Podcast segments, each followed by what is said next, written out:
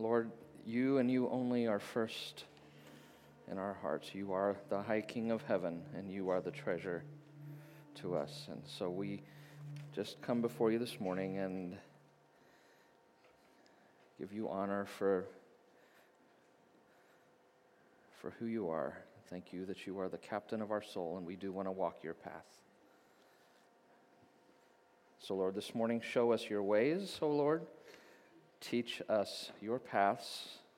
Guide us in your truth and teach us, for you, you are our God and our Savior.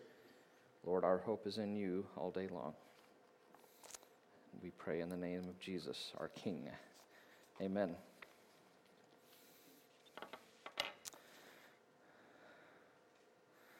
Good morning, everybody. How's it going? As you could see, I had a pretty exciting day yesterday. Uh, thanks to some friends here who happened to get a hold of some really awesome seats. It was funny, I was texting Jordan and the family. Pat and I were there, but texting them because they knew we were there and they were trying to find us where we to see us on TV. And then when they were setting up for um, at halftime, they set up the camera to talk to.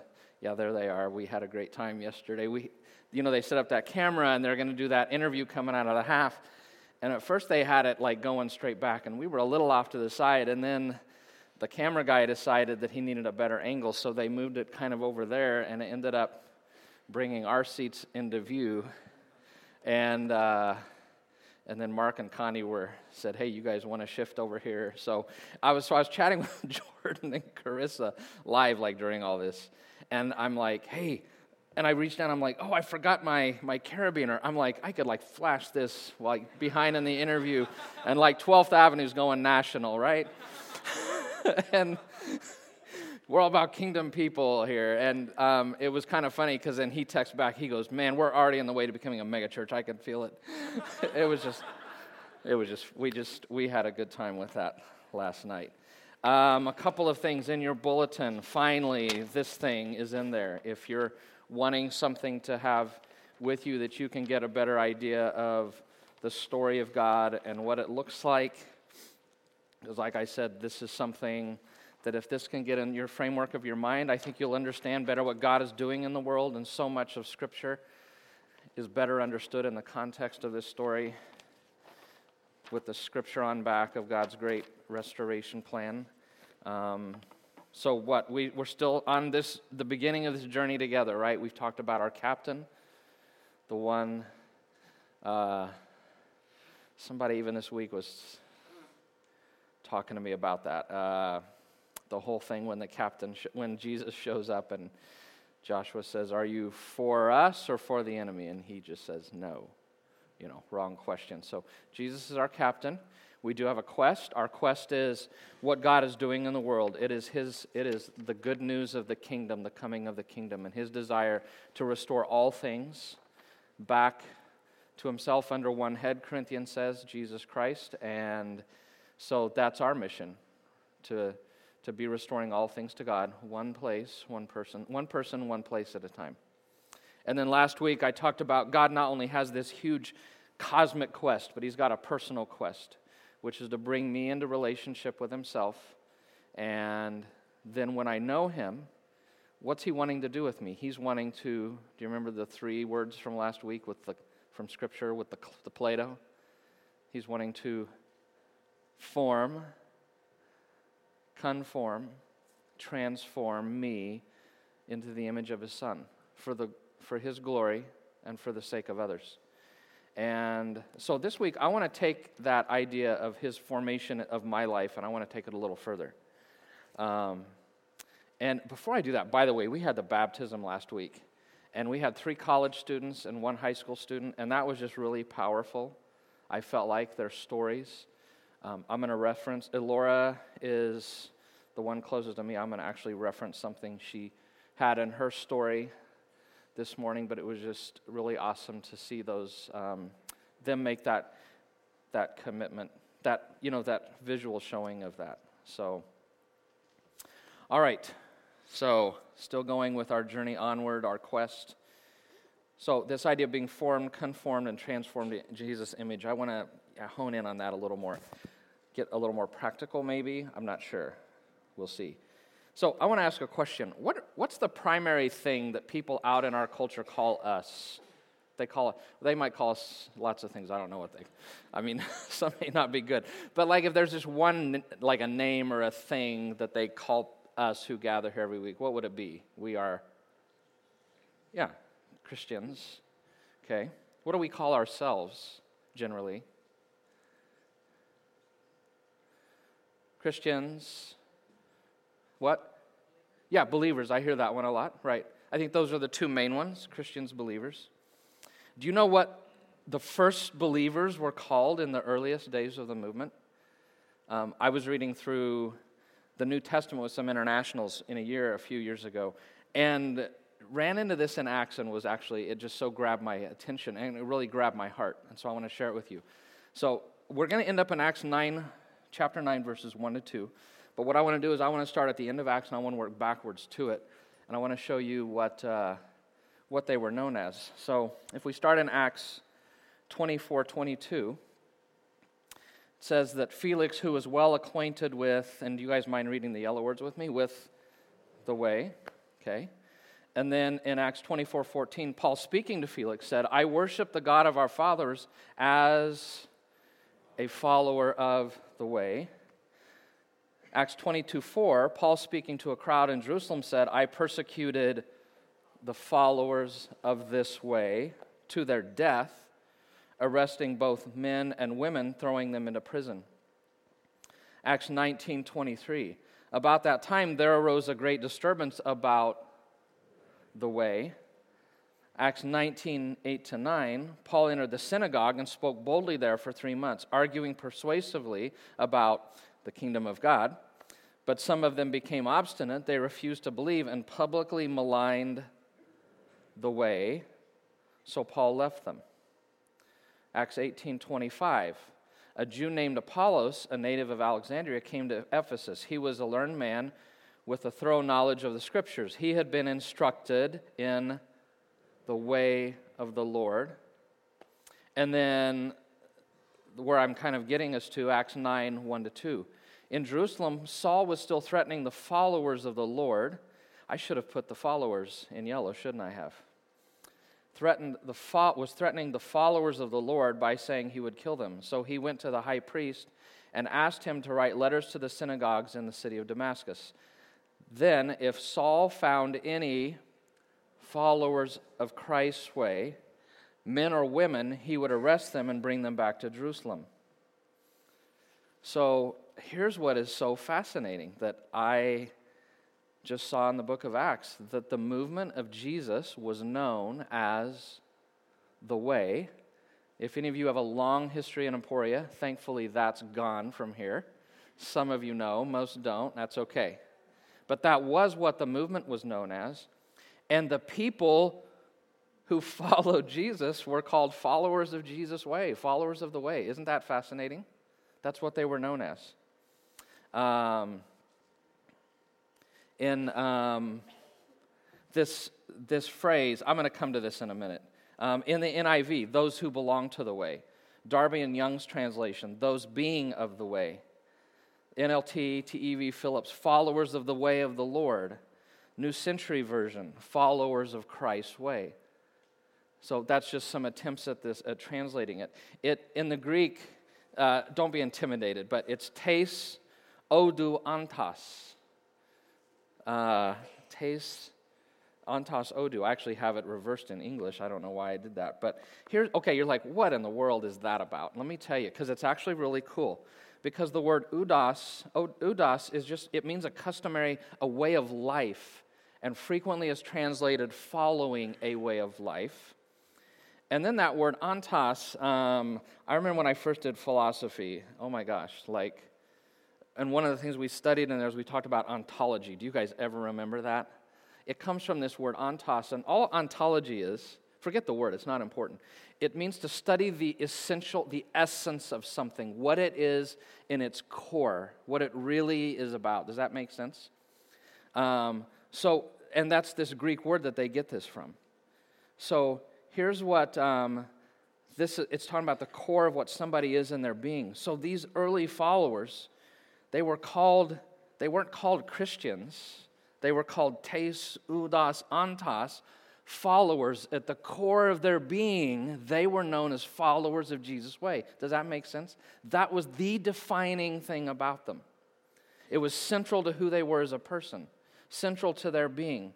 The key identifying marker of these people is they followed a person. That's huge. That's really, really huge. Um, and this is consistent throughout the book of Acts.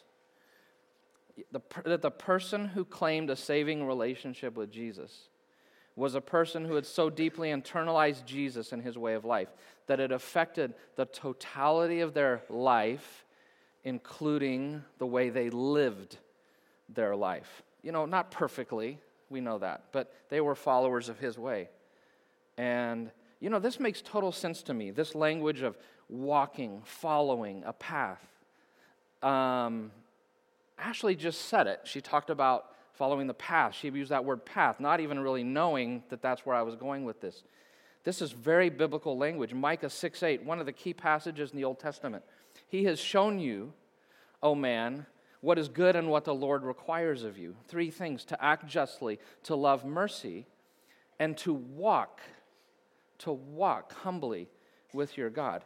Enoch, Noah, Abraham, Zechariah, Elizabeth, multiple people in the scripture were told, walked with God. This idea of walking. Um, it's consistent with the Gospels. In Luke 14 26, Jesus said, A person cannot be my disciple if they are not willing to carry their own cross and follow me. John 12 26, Jesus said, Whoever serves me must follow me, and where I am, my servant will also be.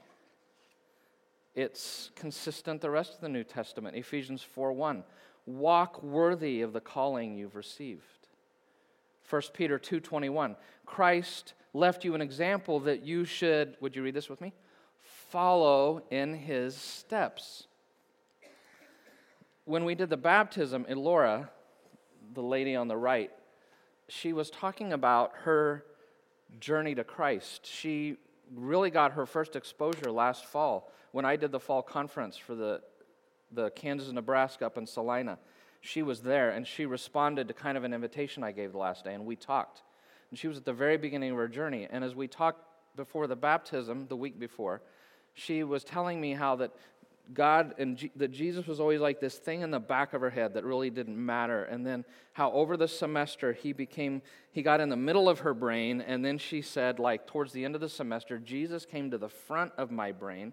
And after she received him, she said, I filter like everything through him now. And I'm constantly asking the question.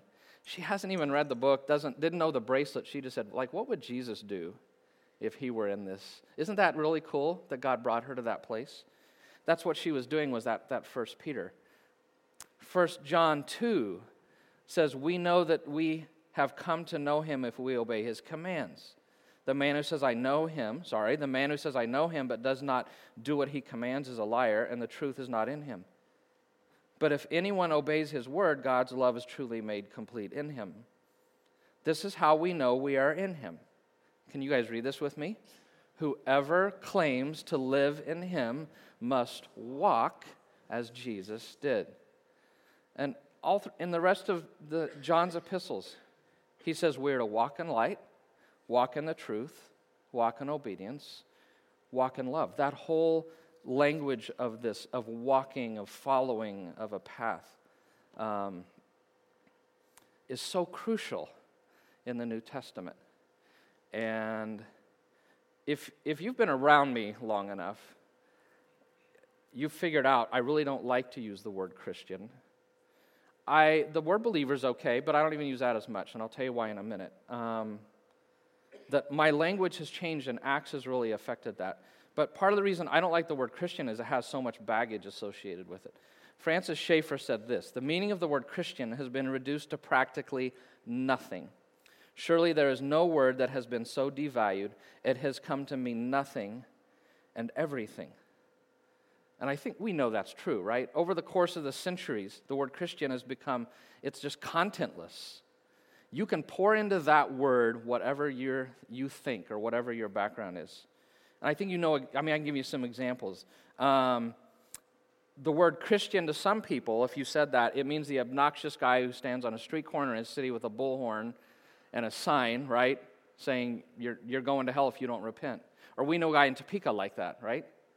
To some people, that's what a Christian is. Um, to other people, the word Christian means people who go to church um, every Sunday, but they live like the devil throughout the rest of the week, right? We know people like that. Uh, to some people, just the fact that you show up twice a year to Christmas and Easter is enough that you can label yourself a, a Christian. And a lot of people in our culture do that. Um, that word's become so watered down and emptied of its content that the teeth of what it means has really been taken out of it. You know, we work with internationals, or used to. Used to, gosh. Still hang out some, right? But at the beginning of the semester, we'd collect information cards from the new students and they'd fill in name and email and all this stuff. And one of the things on there was religion. And almost all the students from Europe, guess what they would write for religion? Christian or Christianity. Well, then you start talking to them, and half of them don't even believe in God. But yet they define themselves with this word because that word has become, I think, a lot of times just something that's, like I said, it's, it's really meaningless. I like the word believe, but even that word has, our culture's changed it. Um, in the New Testament, the word for believe, pisteuo, it's a really robust, it's a cool word. And it, it, that word is, it's so robust, it's translated, translated in English as faith, believe, trust, faithful, because the word means to give a total life commitment to something intellectually, with your heart, and with your choices. Does that make sense? That's what that word means. But for us, the word believe generally tends to mean primarily what? Primarily intellectual. Tim's got it. It's, it's primarily that I agree with certain facts. Um, and it's been stripped of that biblical meaning, and it's like, it's like I believe a certain creed or a doctrine, I have right beliefs.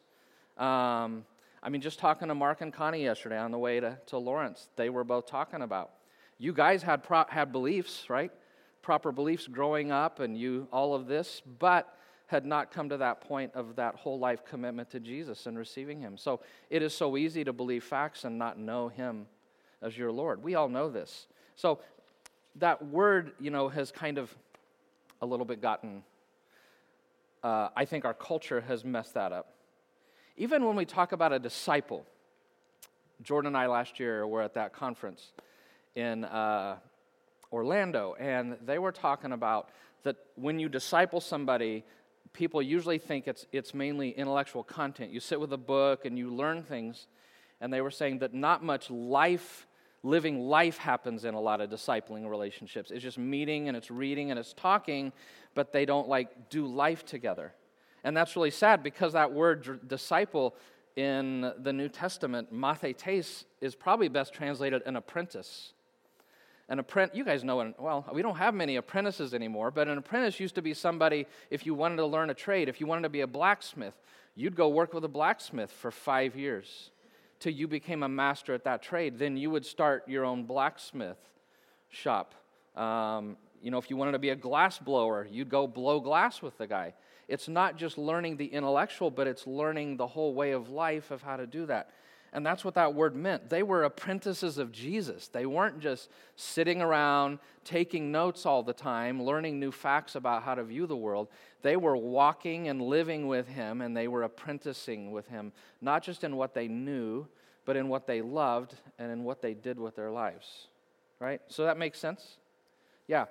I think uh, just our people write a lot, our modern Western culture um, really drove us to being primarily intellectual things. And I think in, in that happening, I think it's affected the church to where we've lost this primary metaphor from the first century that his, the people who knew Jesus were called followers of his way. Followers of the way. I just really, um, I really love that. You know, so we and boy, I tell you, I mean, I'm, I'm like this. We've all bought the education model, right? It's studying, reading, learning, listening, you know, as many sermons as you can get, whatever, but not always living. Not always living. I'm reminded of James who says that, you know, just believing, just intellectual belief can be deadly. Where he says faith by itself, if it is not accompanied by action, is it's dead.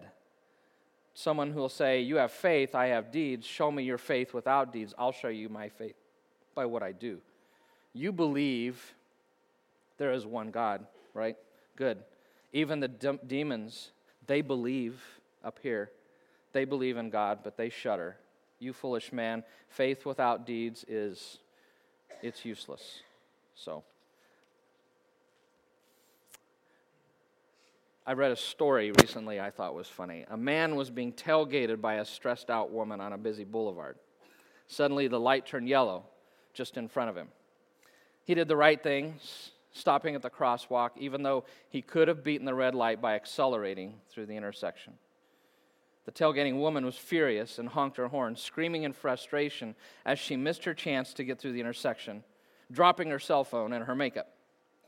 I don't know what that's about, but uh, I've dropped my cell phone, never my makeup. As she was still in mid rant, she heard a tap on her window and looked up into the face of a very serious police officer. The officer ordered to exit her car with her hands up. He took her to the police station where she was searched, fingerprinted, photographed, placed in a holding cell. After a couple hours, a policeman, the policeman approached the cell and he opened the door. She was escorted back to the booking desk where, oh, the arresting officer was waiting with her personal effects. And he said, I'm very sorry for this mistake. Uh, you see, I pulled up behind your car while you were blowing your horn.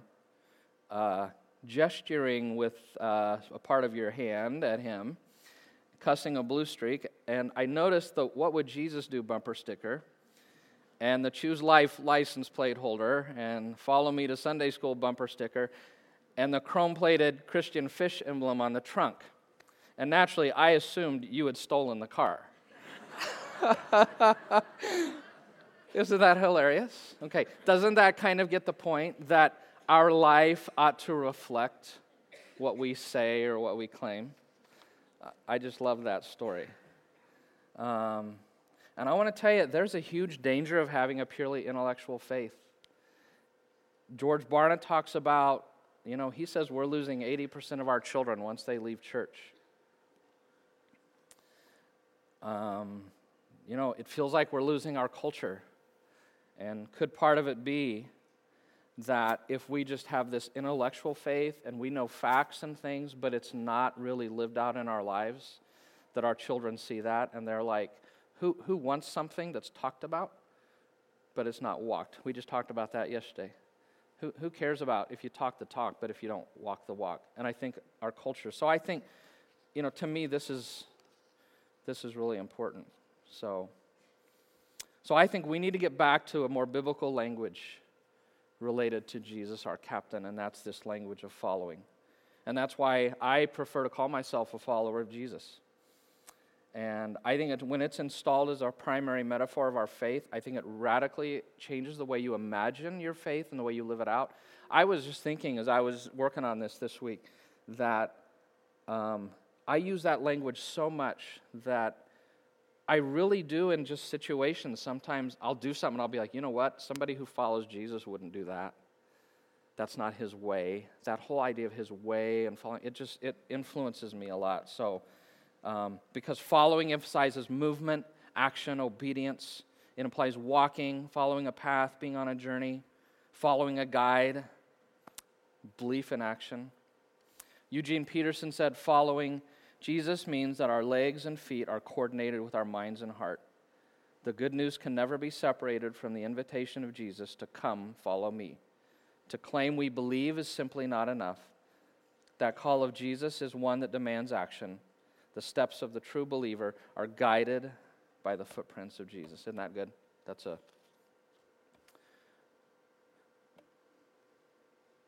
So, those people the first century, they just weren't people who believe certain things about Jesus. And by the way, those things they believed were very important. Don't misunderstand me. But they didn't just believe those important things, they'd committed their lives to a person, and they were a people who were so committed to the person that they lived in a particular way. and it was Jesus' way. So for the first Christians, they were not simply, again, people who believed certain things, and that's important, but they were people who lived a certain way of life. And that was his intent. I think that was Jesus' intent. So, to me, Christianity, if I can use that word, it's much more than a philosophy of life to be believed, but it's a way of life to be lived. Would you not agree with that? It's a way of life to be lived. So, I don't know, what's it look like? Just a few things. Um, we're told that Jesus frequently spent time in solitude with his Father in prayer. That's probably what part of the way of Jesus is. He consistently condemned people with a judgmental spirit. So it's not about judgmentalism. Um, he was clear that people who follow him resolve conflict by going to the person who they had an issue with and not going and talking to other people. That's part of his way. Part of his way is, he says, is to be in the world but not of it, in it but not of it. His is the way of integrity and truthfulness, where your yes is yes and your no is no. His is the way of taking care of the poor, the hungry, the needy, the naked, making bags of food, going serving at Camp Comcedo. Jesus' way, his heart was to bring all nations back to himself. That's what his way is. It's to treat people the way I want to be treated, the golden rule. Treat others the way you want to be treated. That's his way. Um, it was a way of trust in the Father that was so radical that chronic anxiety was not a part of daily living. A way of passionately loving the Father first and foremost, others, loving others as myself. Being a servant, that's part of his way. Seeking first the kingdom, that's the way of Jesus. Generous, sacrificial, loving, and giving is the way of Jesus. Humility is central to his way not the way of bitterness and revenge towards our enemies or the people who treat us poorly, but his way is to bless and pray for those people. Most certainly, the way of forgiveness. And unlike the religious leaders of his day, Jesus showed us how to follow and serve God in a way that is unhurried and unburdened. That's the way of Jesus. So, this whole carabiner thing, kingdom people, this is what kingdom people are. They're people who follow Jesus in His way. Talk about a carabiner. That's a carabiner right there. Yeah. Remember the movie? That's not a knife. Now that's a knife. but that's, that's, that's kind of the purpose of this, is to remind us that kingdom people are people who follow Jesus in his way. So, Robert, come on up. I have a couple of questions as Robert's coming up. Um, and Robert, when you come up, would you move that tent like right up here, front and center? Not front and center, but right up there for me. Let me ask you some questions. If we polled the people you work with and asked them, is, are they a follower of Jesus' way? What would they say? If we took a survey of your closest friends and just said, are they really, okay, we know what they believe, but are they a follower of his way? What would they say? you know, if we, you know, this, man, this is the tough one. If you asked your family members, are they a follower of Jesus' way? What would they say? What would your neighbors say? If we asked your neighbors, are those people that live in that house, are they followers of Jesus' way? And, you know, none of us can totally answer a yes to that. And if we can't, to me, it's time to recalibrate our life and try to get back on the right path. So, really, this morning, you know, I'm just trying to get us to think more biblically. I think of this metaphor of following. And um, if you know the story of Nate Saint, Peter Fleming, Jim Elliot, Nate, uh, Roger Youderian, Ed McCully, these five guys.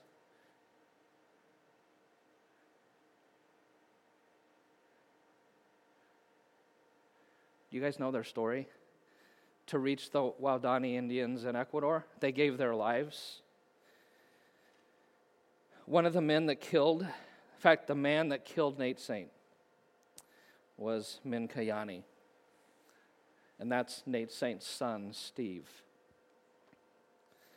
Mincayani ended up becoming a follower of Jesus because of the murdering of those men and then how some of the family members forgave them and actually still came and lived with them and showed the way of Jesus. And I love this quote from him. He says, We were living badly. They brought God's carvings.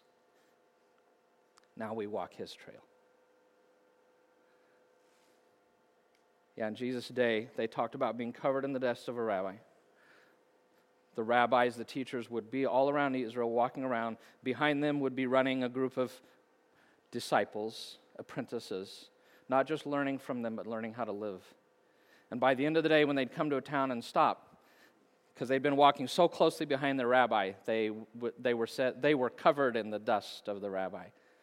And it came to be a phrase that just meant somebody who followed their rabbi. And so that's what I want to be, and that's what I long for us to become are people who follow Jesus in his way, and we're covered in the dust of our, dust of our rabbi.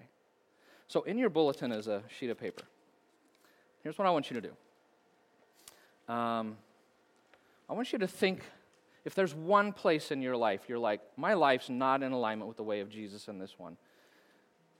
I'd like you to write that down. And I know it, I'm just asking this right now. I probably should have asked this earlier, but just write that down and think about it for a minute. And what we're going to do is we're going to sing a couple of songs. Robert's going to lead us, and I would like to invite you, if you feel it is appropriate,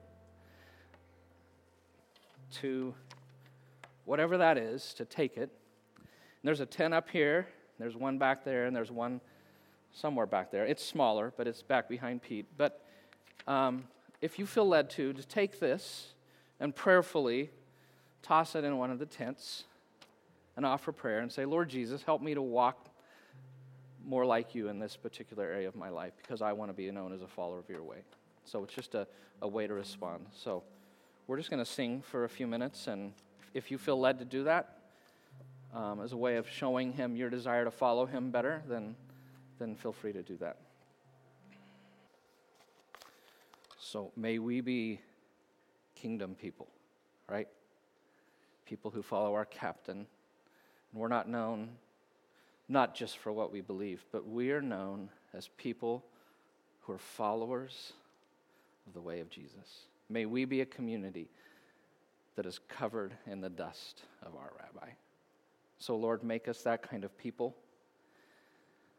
None of us is perfect. We're all on a journey. We're all being formed and conformed and transformed by you to become more like you. But we do want to be more like you.